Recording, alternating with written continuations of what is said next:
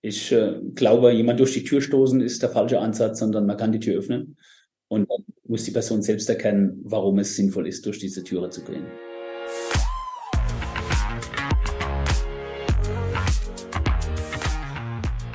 Willkommen bei der Extrameile, dem Podcast für Macher und Vordenker, die aktiv daran arbeiten, ihre Vision Wirklichkeit werden zu lassen und dabei Grenzen überwinden. Heute zu Gast habe ich André Achtstetter, ein Finanzritter der Finanzindustrie mit sehr viel Erfahrung. Und ähm, ich sehe ihn hier vor der Skyline in Frankfurt sitzen. Herzlich willkommen. Herzlichen Dank für die Einladung. Äh, André, wir hatten ja im Vorgespräch schon gesprochen, dass dir das Thema Brückenbauen sehr wichtig sei. Ähm, was verstehst du denn darunter und warum ist das aktuell so relevant? Ja, die Frage, die ist äh, nicht einfach zu beantworten, da wir es hier mit mehreren Akteuren zu tun haben. Also Brückenbauen bedeutet für mich Brückenbauen zwischen den Finanzbereichen, die es gibt. Es kann Versicherung, Bank, kann auch Steuern sein, kann Krypto-Dienstleistungen sein, ähm, sowie natürlich auch ähm, im Bereich ähm, Finanzdienstleistung generell über Grenzen hinweg. Und ähm, hier ist es ganz wichtig, Brücken und Straßen zu bauen über Technologie. Und äh, mhm. äh, das machen wir. Und wie du weißt, ich bin äh, als CEO bei der Adorsis tätig. Das machen wir, weil wir einfach sehen, dass ähm, die Finanzbereiche als Vertikale bestehen.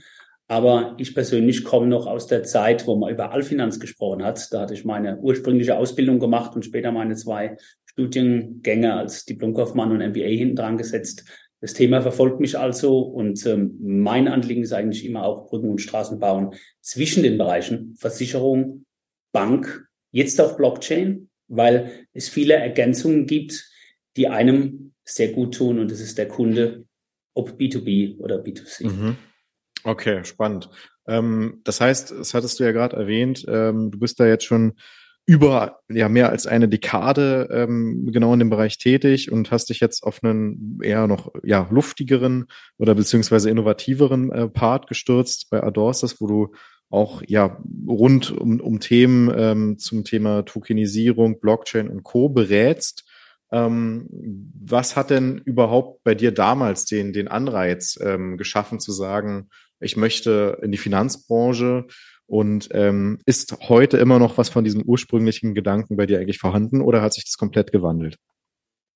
In der Tat hat sich es weiterentwickelt. Das war eine Evolution, weil, ähm, wie gesagt, ich habe in der Versicherung begonnen, habe gesehen, was für Bedürfnisse die Kunden haben auf Firmen- und Privatkundenseite.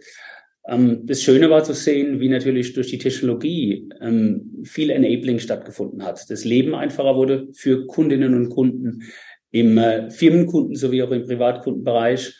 Und ähm, warum ist hier die Adorsis für mich ein äh, so interessanter Player gewesen und warum habe ich mich der Adorsis angeschlossen? Weil ich hier einfach die Probleme lösen kann, die ich davor als äh, Bankvorstand oder als Leiter Privat- und Firmenkunden ähm, gesehen habe. Was sind das für Probleme? Naja, das geht in der Customer Journey los. Das geht in der Verknüpfung von äh, Daten los, die, ähm, die man braucht. Und ich gebe mal ein konkretes Beispiel. Ich habe in einem Land äh, den äh, Privat- und Firmenkundenbereich geleitet. Da gab es ein CRM-System, das aufgesetzt wurde von, sagen wir mal, irgendwo. Und da hat es geheißen, der Kunde XY hat kein Potenzial. Es wird ja sehr oft im Privat- und Firmenkundenvertrieb werden so Ziele ausgegeben. Und dann hieß es, der Kunde hat kein Potenzial. Und ich habe irgendwie so einen Reflex gehabt, habe zum Filialleiter gesagt, lass uns mal bitte in das äh, Kontosystem reingehen, weil ich habe den äh, CRM-Manager gefragt, ob das verbunden ist mit dem CRM. Siehe da, es war nicht verbunden und wir haben festgestellt, dass monatlich 1200 Euro abgebucht worden sind auf eine andere Bank. Mhm. Äh, was könnte das wohl sein? Ein Hypothekendarlehen. Haben wir somit Potenzial? Somit wurde Potenzial gefunden. Und ich glaube, diese Denke muss man haben. Das kann man ja heute durch APIs lösen, durch Schnittstellenmanagement, indem man vieles mhm. vernetzt. Und das sind genau diese Themen, die, glaube ich, heutzutage, wenn man auf die Kunden schaut, extremst wichtig sind. Jeder spricht von einen Kunden verstehen, aber es geht ja darum, Punkte, die in der Vergangenheit kreiert worden sind, einfach zu verbinden. Und das macht gutes Schnittstellenmanagement in der Unternehmung. Connecting the dots, wie, äh, wie war das Steve Jobs gesagt hatte. Genau. Okay, ja, spannend. Ähm, ein ganz anderes Zitat, das du auch letztens gebracht hattest, war, ähm, Innovation und Kreativität entsteht nicht unbedingt zwischen neun und 16 Uhr. Ähm, was, was willst du damit zum Ausdruck bringen? Naja, ich glaube, einige äh, werden das ja kennen, dass man die besten Ideen entweder beim Joggen hat oder beim Schwimmen oder unter der Dusche. Und wenn jetzt zufällig 19 Uhr ist, dann bin ich auch derjenige, der sich da hinsetzt und das auch mal niederschreibt. Ich glaube, wenn man da Regeln hat, dass man nicht arbeiten darf, und ich spreche in dritter Form, weil für mich trifft das nicht zu, ähm, dann ist es, glaube ich, eher hinderlich, Innovation zu fördern. Innovation kann nicht erzwungen werden in einem gewissen Zeitraum. Ich glaube, Innovation ähm, kommt von innen heraus, auch intrinsisch, und wird mhm. auch mit den richtigen Leuten um sich rum. Und da glaube ich fest dran, dass man der Durchschnitt ist der fünf Menschen, mit denen man sich umgibt. Ähm, da wird es gefördert. Und ich habe das selbst erlebt ähm, von Menschen, wo ich umgeben war und auch momentan umgeben bin. Habe sehr, sehr innovative Menschen um mich rum, wo ich das Glück habe, immer derjenige im Raum zu sein, der am meisten lernt, um es mal positiv auszudrücken. Mhm. Was hilft dir denn selber, äh, kreativ zu bleiben? Hast du da ein paar Beispiele, Techniken oder Umgebungen, äh, die du empfehlen kannst? Also Techniken weniger. Ich würde sagen, das hat was mit Mindset zu tun. Also für mich ist es wichtig, immer Schüler zu sein. Ich habe früher Kampfsport gemacht, habe seit einem Jahr, da ich einen Freund begleitet habe und eine Wette abgeschlossen habe, ein neues Ziel. Das ist mal mein Ironman zu machen. Wow. Und äh, für jeden, der zum ersten Mal ja, mal drei Kilometer irgendwo im offenen Meer geschwommen ist, der äh, kann vielleicht nachfühlen, wie langsam man sich da vorkommt und äh, ähm, wie schlecht eventuell der Schwimmstil ist. Also ich bin kein guter Schwimmer gewesen, kann mittlerweile sehr lang und sehr gut kraulen. Mhm. Aber ich muss natürlich danach noch 180 Kilometer Fahrrad fahren und noch einen Marathon laufen. also man fängt immer mit dem Schwimmen an, wenn ich das richtig höre, ja? Ja, ja, genau, ja. ja das mhm. heißt natürlich, nach 3,8 Kilometer Schwimmen da ökonomisch zu sein, ähm, das ist schon sehr, sehr wichtig. Das heißt, man muss da genau messen. Und ich habe da Freunde, die das machen. Ähm, auch einer davon ist äh, Profi, die sehr, sehr inspirierend sind hier. Und äh, da glaube ich einfach dran. Du musst das messen, musst auch äh, genau wissen, wo deine Limits sind. Okay, und äh, gibt es da nicht auch schon wieder Kollegen, die sagen, Mensch, äh, André, hör auf, äh, wir wissen alle, dass du schon gut bist. Jetzt musst du nicht den Ironman auch noch laufen? Naja, gut, das ist ja ähm, ein langfristiges Ziel. Das ist ja, ich bin kein YouTube-Schauer, der in sechs Monaten das machen möchte.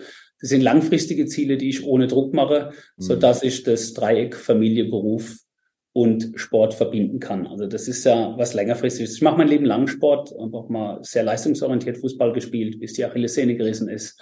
Und ähm, muss aber dazu sagen, das Mindset ist ja wichtig. Und äh, ich glaube einfach, die größte Herausforderung von Firmen, aber auch im Privatbereich, und da kann man vom Sport viel in den Privatbereich viel mitnehmen, ist, Ziele werden zu kurzfristig gestellt. Für Pläne wird nichts ausgegeben. Die findet man ja im Internet mhm. und äh, auf YouTube.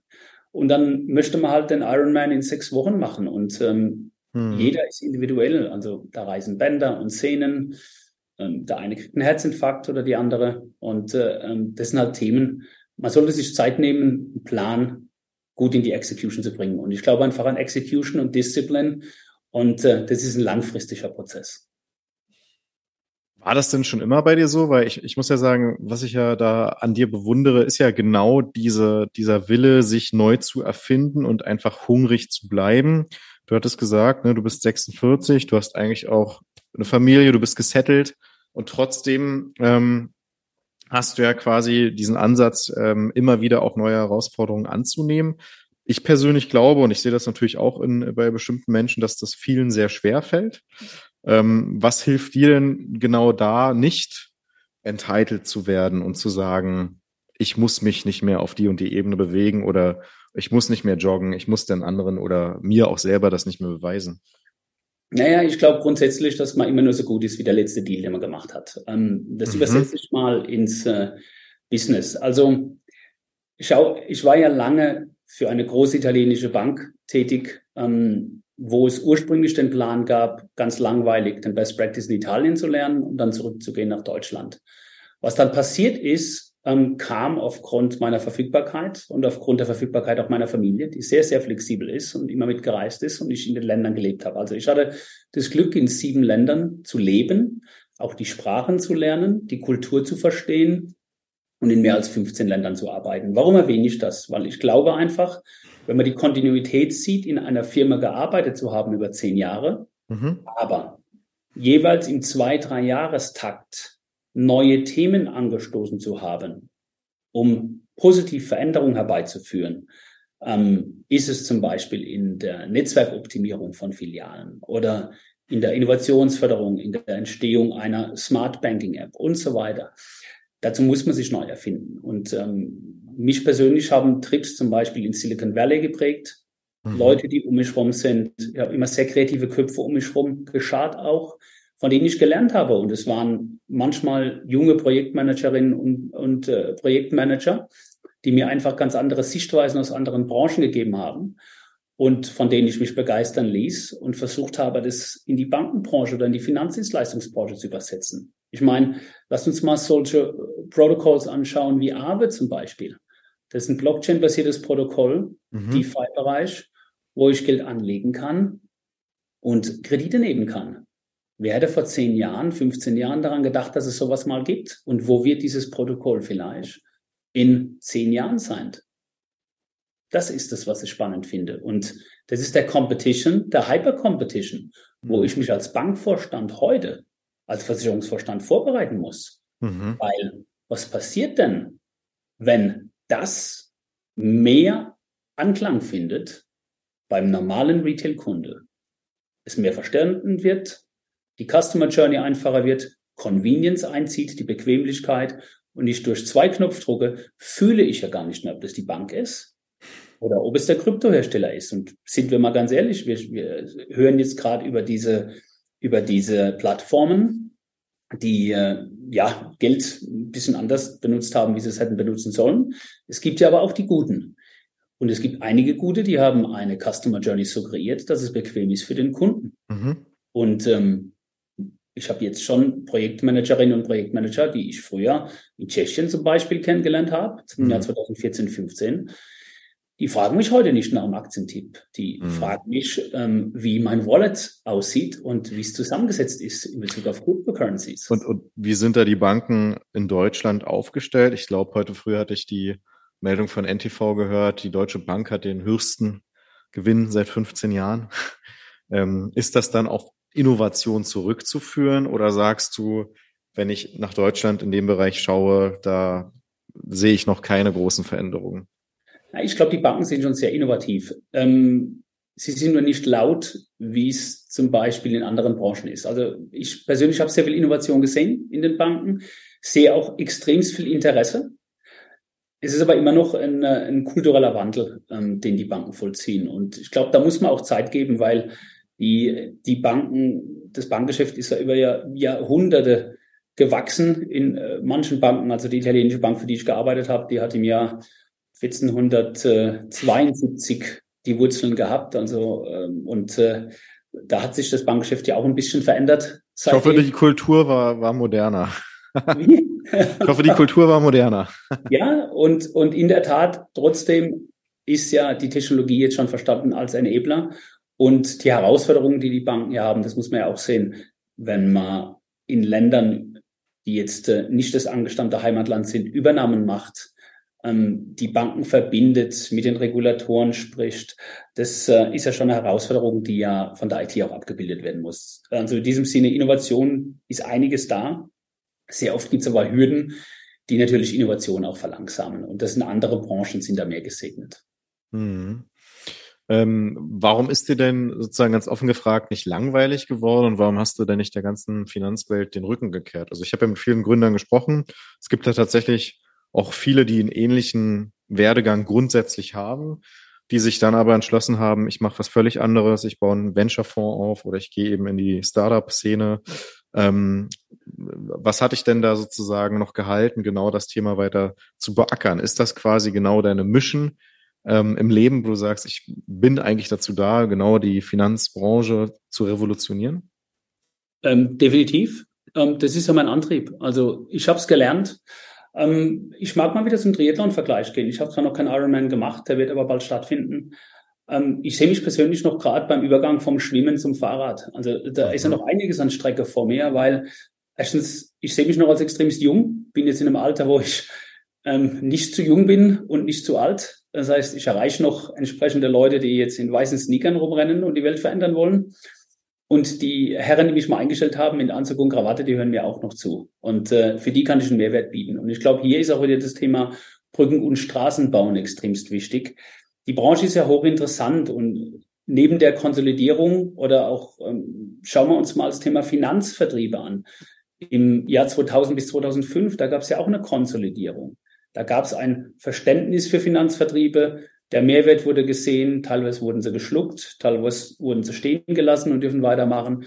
Aber im Endeffekt gab es ja da auch schon die erste Veränderung. Und ähm, so sehe ich es auch im Bereich ähm, Finanzdienstleistungen generell. Ich glaube, mhm. Banken und Versicherungen werden viel mehr noch zum Hebel werden und gemeinsam aber auch mit Blockchain-basierten Unternehmen in, äh, im Markt auftreten. Und hier kann ich vielleicht mal auf ein letztes Erlebnis ähm, verweisen. Ich habe letztens im Metaverse habe ich mir ein Hypothekendarlehen ähm, Prozess angeschaut und äh, oh. war direkt im Haus gesessen, bin durch mein Haus, habe es konfiguriert, war dann auf der Dachterrasse beim Bankberater, wurde gescannt, wurde gekyc'd und habe dann auf einem Blatt Papier meinen Vorschlag bekommen, alles innerhalb von sechs Minuten. Und wenn das der Sales-Prozess der Zukunft ist, dann ist das doch ein bisschen anders, wie es manche Leute gelernt haben, die früher die, die Liste genommen haben, mit 100 Kontakten und Cold Calls gemacht haben. Ähm, mhm. War so das für dich überraschend, dass das so, so leicht klappt oder hast du schon damit gerechnet?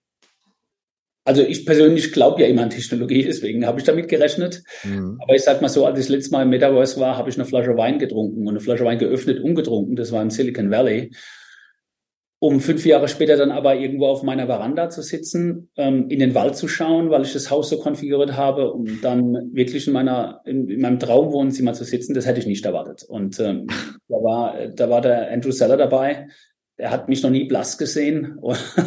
der hat mich gefragt, ob mit mir alles in Ordnung ist. Und ich habe dann gesagt, ich habe hab gerade grad was gesehen, darüber, darüber will ich mit dir reden. Und äh, ich glaube einfach, wir, wir werden Zeugen werden von Prozessen, von einer Veränderung im Vertrieb oder wie wir Kunden begegnen, das wird eine Evolution sein, die wird noch stärker sein, wie das Internet die Wirtschaft verändert hat. Okay, ähm, das klingt natürlich für jeden Konsumenten und jeden Unternehmer spannend, ähm, aber natürlich vielleicht auch für einen Sales-Mitarbeiter ein bisschen schockierend, wenn du das so sagst. Müssen Sie, müssen Sie sich Sorgen machen? Glaube ich weniger. Ich glaube, Rollen verändern sich. Ich meine, der Mensch wird ja immer gebraucht, meiner Meinung nach. Ähm, es ist nur so, ich glaube, Rollen verändern sich. Man hat es ja auch gesehen bei der Einführung der ATMs, also die, die Geldautomaten in Filialen. Da gab es dann irgendwann die entsprechende Person, die sich vorne hingestellt hat und den Menschen beigebracht hat, wie man einen Geldautomat richtig nutzt. Das war ja schon mal auch so ein mhm. Kulturwandel. Früher war es halt eher am Schalter. Ja. Und äh, das ist ja auch schon eine Evolution gewesen im Bankgeschäft, die vieles verändert hat und auch kostenseitig sich äh, um einiges besser niedergeschlagen hat in der Gewinn- und Verlustrechnung der mhm. Privat- und Geschäftskundenbereiche. Deswegen, ich glaube auch in dem Kontext, es wird ein sowohl als auch geben. Also ich bin kein Entweder-Oder-Mensch, sondern ich glaube immer an ein sowohl als auch und an einen gleitenden Übergang, weil im Endeffekt ist es doch immer der Kunde, der was annimmt und was vorantreibt. Also siehe, wenn der Leute ja. Apps 5000 Euro überweisen und wissen überhaupt nicht, wo die App beheimatet ist, mhm. die kann irgendwo auf einer Insel sein, die Leute überprüfen das ja nicht. Aber mhm. laut Convenience ist es halt so, die Leute äh, drücken den Knopf und das Geld ist einfach irgendwo. Und die Leute ja. sehen aber ein Dashboard und fühlen sich gut dabei. Convenience, pure Bequemlichkeit und es wird sich auch ähm, im Bankgeschäft noch viel mehr ausdrücken. Mhm. Mhm. Ähm, würdest du denn sagen, auch für mich als normales Unternehmen ist die Tokenisierung oder sind genau, ist genau die Blockchain-Technologie also per se interessant? Ähm, kann man das jetzt schon so unterstreichen oder wer sollte auch auf dich zukommen? Also wir vorschlagen, hier machen wir einen separaten Podcast, weil Tokenisierung allein ist ein, zwei Podcasts wert, definitiv. Ähm, na, schau mal, wir haben Vermögenswerte, wenn die tokenisiert werden, ähm, dann hat es, gib, gib ein konkretes Beispiel, ähm, Gemälde. Gemälde, ich hatte letztens war ich eingeladen in Wien beim Freund, der hatte ein sehr teures Gemälde. Mein Kleiner hat einen Bleistift genommen und ist auf das Gemälde zugerannt. Ich konnte ihn gerade noch stoppen, bevor er das anmalt. Tokenisierung kann auch in manchen Bereichen für Sicherheit sorgen. Und ich glaube einfach, dass wir auch in zehn Jahren da sitzen werden und uns, ob das NFTs sind oder andere tokenisierte Assets, die werden wir uns beim Glas Wein zeigen, irgendwo beim Italiener. Ähm, und äh, im Gegensatz zu dem, was im Wohnzimmer hängt. Das wird definitiv hier auch ein sowohl als auch geben und es wird voranschreiten. Definitiv. Das ist doch sehr positiv. Wunderbar. Äh, wann? Wann sind wir auf einem Stage? Wo sind wir 2030? Also meiner Meinung nach zeitnah. Ich glaube, 2030 sind wir da definitiv schon längst drin. Schau doch mal, guck mal, äh, jetzt sind wir ja in einem Krypto-Winter. Und ähm, das Schöne ist, dass die Technologie für diejenigen, die interessiert sind, die steht jetzt sehr im Vordergrund. Und mhm. äh, ich kann zum Beispiel sagen, ähm, wir machen mehrere NFT-Projekte und bin ein großer Fan voll, weil warum sollte ich in Zukunft ein Ticket ausdrucken? Ähm, man sprechen wir gar nicht mal über die Umwelt, aber wieso sollte ich ein Ticket ausdrucken, wenn ich ein NFT haben kann, das mein äh, Platz und mein Zugang zum Stadion regelt mhm. und gleichzeitig noch einen Wert auf dem Zweitmarkt hat. Ähm, mhm. Ich sage einfach mal, ich bleibe jetzt mal im Triathlon. Ähm, hier gibt es großartige Athletinnen und Athleten, die eventuell sogar über NFTs und über ähnliche Technologien ein Crowdfunding anstoßen können, eine Art Crowdfunding, oder in einem Zweitmarkt, wenn ich jetzt der letzte Athlet war, der sich in der letzten Weltmeisterschaft, die in Kona stattgefunden hat, qualifiziert hat und das ähm, als NFT verfügbar ist, dann hat es einen speziellen Wert für eine Community. Und ich glaube, hier ist eins ganz wichtig zu sagen. Alles steht und fällt immer mit der Community. Und ich glaube, das ist sehr oft mhm. fehlverstanden und falsch verstanden im Bereich Krypto und Blockchain. Die Community entscheidet habe ich eine Community von Tausenden von Triathleten, die dieses Kona-NFT wollen, dann brennen die dafür, dann kommunizieren die, dann sind die in der Community aktiv. Das ist ja gerade bei Spieleherstellern, wenn zum Beispiel ein Freund von mir, der hat ein ganz schönes Projekt gemacht und äh, hatte auch eine Community und die haben die NFTs gekauft und äh, haben die auch abverkauft und ein Zweitmarkt hat sich daraus entwickelt. Kannst du das konkret erwähnen, das Projekt?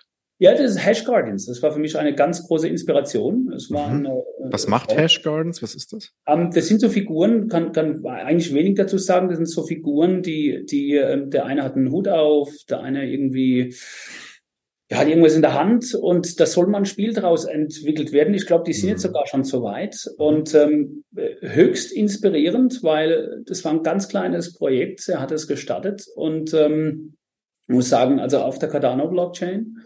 Und ähm, was mich halt inspiriert hat, war, wie die Community gemanagt wird. Also die, die, der, ähm, das NFT hat einen Wert, aber die Community hat mich begeistert, weil von 1000 ist es dann gewachsen auf mehrere tausend.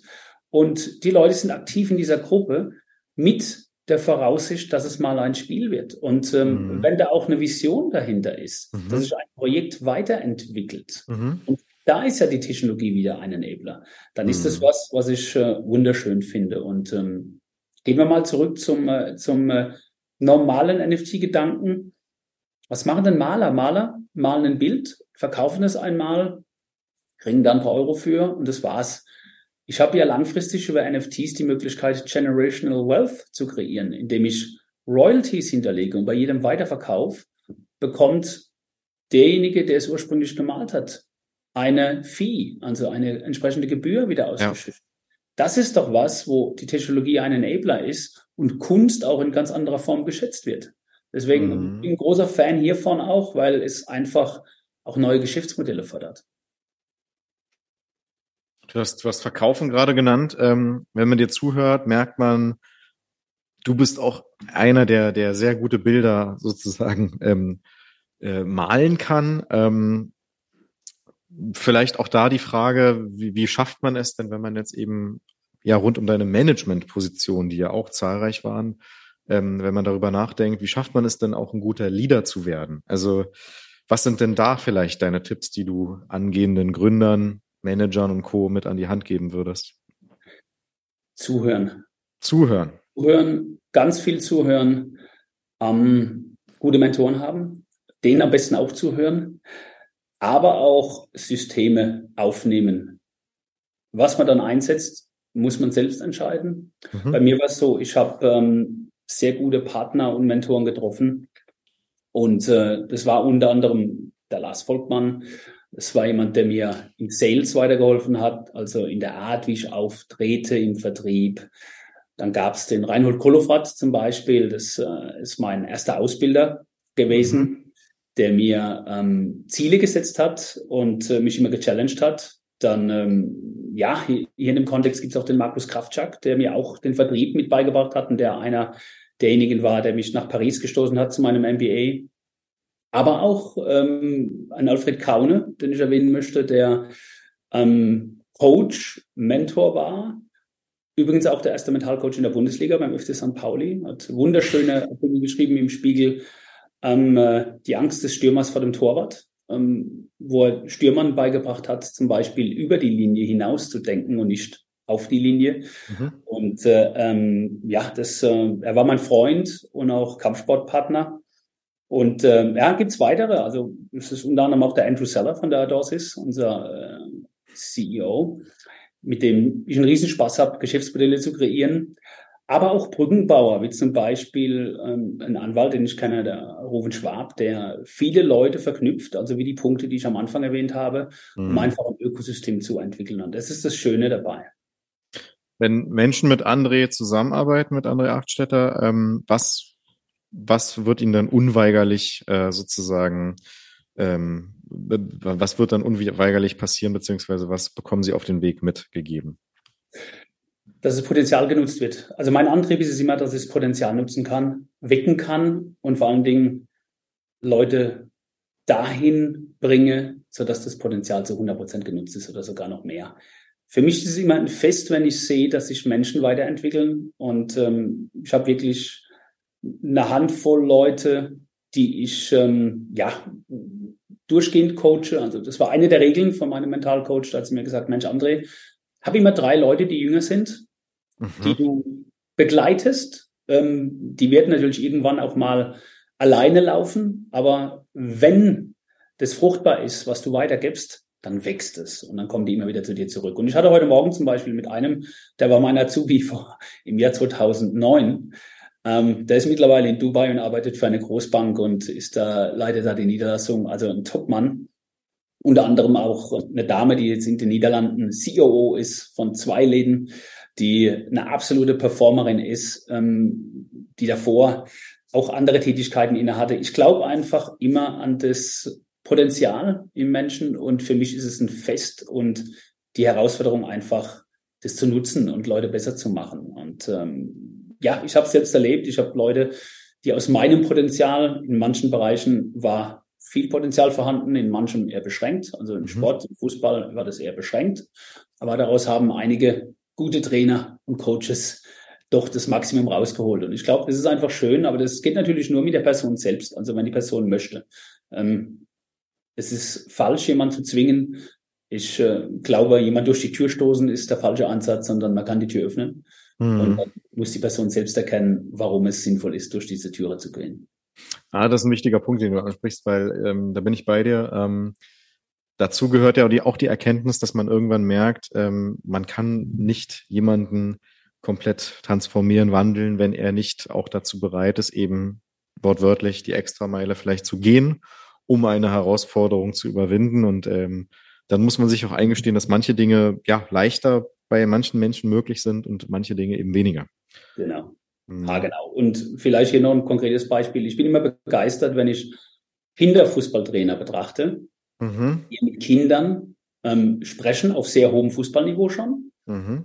Ähm, die Pädagogik allein da fasziniert mich, weil ich habe zum Beispiel dieses Jahr gelernt, ähm, wie sich der eine Trainer niedergekniet hat zu einem Spieler, der so fünf, sechs Mal nicht gemacht hat, was er wollte.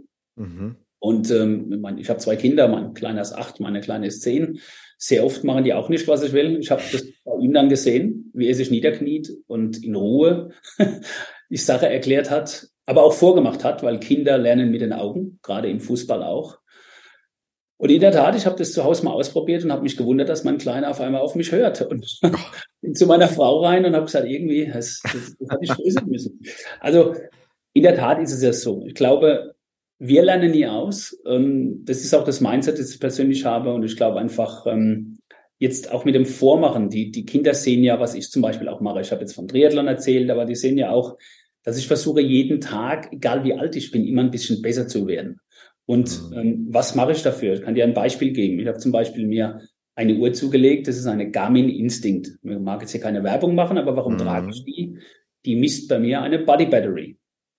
Und die Body Battery zeigt, wie mein Energielevel ist.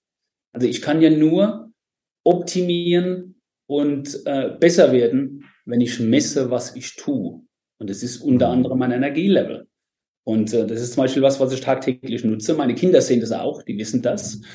Und äh, ähm, die wissen übrigens auch, dass ich ähm, bei, da ich ja Sport mache und jetzt auch sehr intensive Arbeit habe, die auch sehr lang ist, sehr oft, da ist es aber in meinem Beruf, muss ich immer top drauf sein. Da kann ich ja nicht irgendwie in so ein Meeting schlurfen und so mit halber Energie da ankommen. Und äh, da ist es auch ganz wichtig, was du dir zufügst. Und bedeutet, ich mache zum Beispiel eins, ich äh, messe neben dem, dass ich meine Body Battery messe, mhm. ähm, messe ich auch, was ich mir zuführe. Ich weiß nicht, ob du die App MyFitnessPal kennst, wo mhm. ich Makros messe, wie meine Eiweißzufuhr, Kohlehydratzufuhr und die Fettzufuhr ist. Und jeder will das ja gar nicht wissen sogar. ja, also es gibt Tage, da, da ich habe auch so Cheat Days, aber die, die, ähm, ja gut, vielleicht kennst du es ja, wenn du so ein halbes Kilo Nudel dir auf einmal mhm. Äh, reinziehst in 15 Minuten, da äh, kann dein Körper eventuell die nächsten 20, 30 Minuten nicht funktionieren. Und ähm, das ist ja, das, das ist jetzt ein, ein anschauliches Beispiel, aber im Endeffekt funktionieren wir ja so. Ich glaube einfach hier, um Performance zu bringen, mhm. muss ich genau wissen, was ich tue und muss es auch messen. Das ist eine ganz einfache Geschichte. Ich bin so aufgewachsen, auch in unserem Haushalt. Und ich glaube einfach mit ein bisschen Disziplin äh, und vorangehen, so dass die Kinder es auch sehen, kann man, kann man ein gutes Beispiel abgeben. Privat sowie auch geschäftlich. Und dir hört man sehr gerne beim Reden zu. Kann ich nur sagen. Herzlichen Dank. Deswegen, mein lieber André, ich würde sagen, das war doch ein, ein schon guter Rundumschlag ähm, rund über die Themen NFTs, Blockchain und auch Zukunftstechnologien und die Brücke zu bauen zu quasi dem Thema, wie ich eigene ähm, Herausforderungen anstoße, mich neu erfinde. Und ähm, ich würde sagen, du hast das letzte Wort. Wenn du eine Sache den Hörern mitgeben wollen würdest, was wäre sie? Die eine Sache, und es ist meistens das Geschenk, das ich mitgebe, ist, sich immer neu zu erfinden, die Sehnsucht nach der Reise geweckt zu halten und hier möchte ich jedem Hörer und jeder Hörerin ein Geschenk machen. Ich empfehle wirklich jedem, sich das Buch vom Thomas Baschab zuzulegen, Pablos Traum, so hieß der Titel früher. Heute heißt das Buch Die Sehnsucht der Junge und das Meer und die erzählt, wie es gelingt, seine Träume zu leben. Das weckt wirklich anhand der Story von Pablo die Sehnsucht aufzubrechen, immer wieder aufzubrechen und Abenteuer zu erleben. Und mich persönlich hat es seit dem Jahr 2010, seit ich ihn kennengelernt habe, extremst geprägt. Ähm, Thomas Baschab ist übrigens auch ein Mentalcoach, der ähm, mehrere Weltmeister und Profis betreut. Und ähm, ich habe aufgrund dieses Buches, ähm, das mich immer begleitet hat, unter anderem in meiner Karriere in sieben Ländern leben dürfen und in 15 arbeiten dürfen, war immer offen, Brücken und Straßen zwischen Kulturen, Religionen, Menschen und Unternehmen zu bauen. Ich kann das Buch Pablos Traum, also heute die Sehnsucht der Jungen und das Meer, nur empfehlen. Herzlichen Dank, das verlinken wir. Ganz lieben Dank, lieber André. Dank dir. Danke für die Anleitung.